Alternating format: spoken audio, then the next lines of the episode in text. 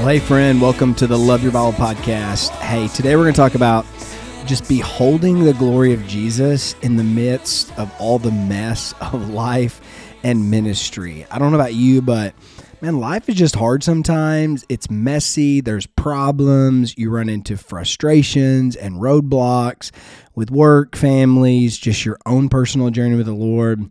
And in the midst of just the muck, what we want to do is to keep our eyes up, focused on the Lord Jesus who he is, what he did, and his glory. And so I wish you could look at what I'm looking at right now. I'm looking at Raphael's uh, painting of the transfiguration of Jesus. Now, I'm looking at it on a Google image. You can actually search this. I'll put it in the show notes because you really do need to just to see it. Now I've actually got to see this one um, in the Vatican, and so uh, my last year of seminary, I got to go to Rome and see. This was 2013, I believe. Um, got to see just this magnificent beautiful painting by Raphael in the Vatican. So, what it is, it's a picture of the transfiguration of Jesus, and it, the top of the painting everything is beautiful. There's light. It's Jesus, Moses, and Elijah, the disciples. They have fallen down, just seeing the glory of Christ.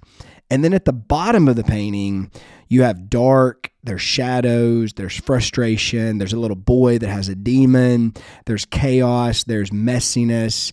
And it's just this beautiful shot of what actually Matthew records in his gospel of the top of the mountain the glory of Jesus, and then the bottom of the mountain, the messiness of everyday life. And what Raphael is trying to capture is is man, there is mess in this world, but at the top of the mountain we have Jesus who is glorious even in the middle of our mess. And that's really what I think Matthew is trying to do in his gospel. So I want to walk through the transfiguration and uh, hopefully in your life, I don't know where you're at right now. Maybe you're having a bad day.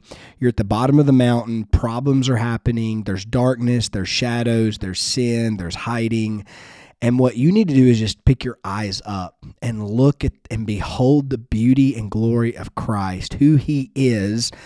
Or maybe you're so caught up in the mountain of just basking in Jesus' glory that you have forgotten to come off the mountain and to get around real people with real problems and try to minister to them in everyday life. So um, it's not one or the other. It's not that we stay on the mountain and behold Jesus, and it's not that we stay on the bottom and just in the mess of life.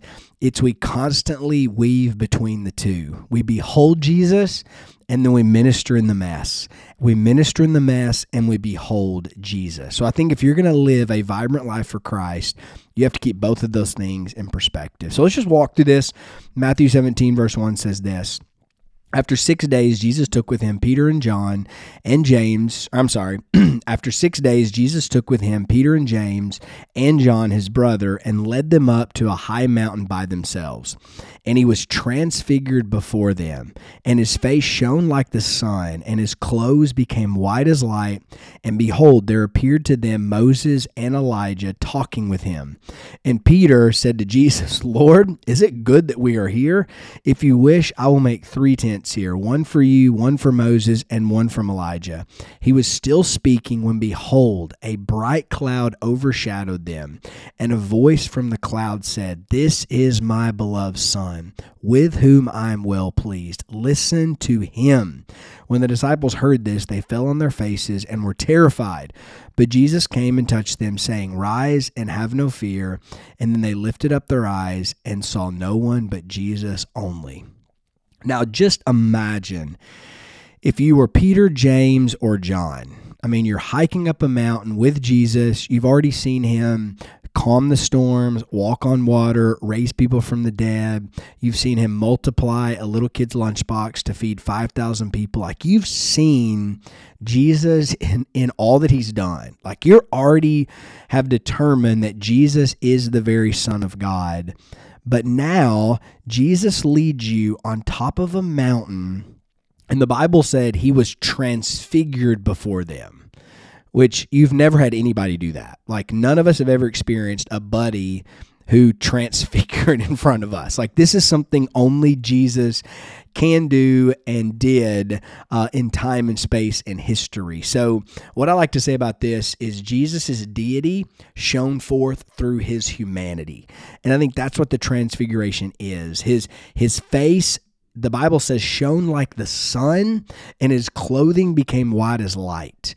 Like I think the Bible is trying to describe something that's really indescribable. Like all of a sudden what they believed about Jesus, what they thought about Jesus, proved to be true that he's he is a man but he's more than a man he is the god man and in this moment his deity is showing forth through his humanity and they are beholding the very son of god and before them, there's Moses and Elijah, which, of course, in the Old Testament, these are two giant figures.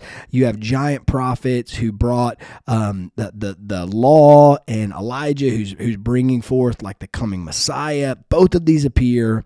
And Peter's like, I don't even know what to do. I don't think we should be here. I think we're in company that we don't belong with. So he has this building project, and all of a sudden, God intervenes and says, Hey, be quiet. This is my beloved son who I'm well pleased. Listen to him. And then all of a sudden, things go back to normal. Jesus touches them and they lift up their eyes and they see Jesus only. So this is a moment of just sheer uh, glory. Like they're caught up, they're seeing who Jesus is, they are overwhelmed by him, they're seeing his greatness, they're seeing his glory. And I think God anticipates us to constantly seek after and be captivated by his glory. Now, we don't climb a mountain and see Jesus transfigured before us, but God has given us his word. And I think what he wants us to do is to daily love our Bibles and seek to see the glory of God in the pages of Scripture. Like, God wants us to daily climb the mountain, open our Bibles and behold who Jesus is, to see that he is the Son of God, who is the, the, the radiance of God, the very imprint of his nature. He wants us to see our Creator, our Sustainer, and be captivated by his glory. So I just want to ask it, it, does that describe you? Like, do you wake up or go to bed with your nose in the Bible, anticipating seeing the glory of God? Do you go to church anticipating during worship to get a taste of the glory of God? Are you constantly longing for the glory of God? Because that's the mountaintop. Okay, but what we're going to see is they had this mountaintop with Jesus, but then the very next line is they come down the mountain and they encounter the mess. So they have the mountain of glory to the mess of ministry. Notice what happens in verse 9. And as they were coming down the mountain, Jesus commanded them, Tell no one the vision until the Son of Man is raised from the dead. And the disciples ask him, then why did the scribes say that Elijah must come first? And he answered, Elijah does come first. He'll restore all things. But I will tell you that Elijah has already come, and they did not recognize him, but they did whatever pleased him. So also the Son of Man will certainly suffer at their hands. And the disciples understood that he was speaking to them of John the Baptist. And then they came to the crowd. So as they're coming down, Jesus is like, Hey, you've had a moment with me. Don't spread it yet because I still have to die and rise from the dead. And then now they're going to encounter the mess of ministry. And when they came to the crowd, a man came up to him, kneeling before him, and said, Lord, have mercy on my son, for he has seizures and suffers terribly. And often he falls into the fire and often into water. And I brought him to your disciples, and they could not heal him.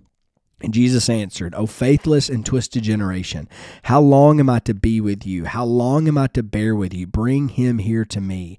And Jesus rebuked the demon, and it came out of him, and the boy was healed immediately. And the disciples came to Jesus privately and said, Why could we not cast it out? He said to them, Because of your little faith. For truly I say to you, if you have faith like the grain of a mustard seed, you will say to this mountain, Move from here and there, and it will move, and nothing will be impossible for you. So here they come down from this mountaintop experience with Jesus, loving Jesus, seeing Jesus, and all of a sudden when they come down, they are interrupted with a boy who has a demon, a demon that is casting him into fire and water, a demon that is torturing him. A dad has brought this demon to the disciples and they couldn't heal him, they couldn't cast it out. And now this little boy is brought to Jesus, and Jesus heals the kid and tells the disciples the reason why you couldn't heal this kid is because your faith was too small. And what I think uh, Raphael does so good in the painting that I talked about earlier is he paints the picture of Jesus being transfigurated with light and glory and goodness on top of this mountain, while at the bottom of the mountain, you have demons and darkness and suffering and really hard ministry. And it's a good parallel of Jesus who takes the, the guys up on the mountain but then he brings them right back down to the mess of ministry, and we see demons and suffering and darkness. And what we need in our lives is to realize that we live in the messy bottom. We live in that world with demons and darkness and demonic powers and suffering and sin and hurt and shame and guilt and and just problems with life. And what happened is with the disciples, I think what they forgot is the glorious Savior on top of the mountain. While they were in the midst of this suffering world of ministry, they're trying to cast out demons and heal, but they're not having faith. They're not believing the God they serve, the God they worship. They're not they're not full of the glory of God. Therefore, they're doing ministry and life in their own power. And Jesus says, faithless generation, what you need is to remember I am the glorious Savior, and I am with you in the midst of the darkness, in the midst of your struggles, and you need me to be the one that walks you through this life.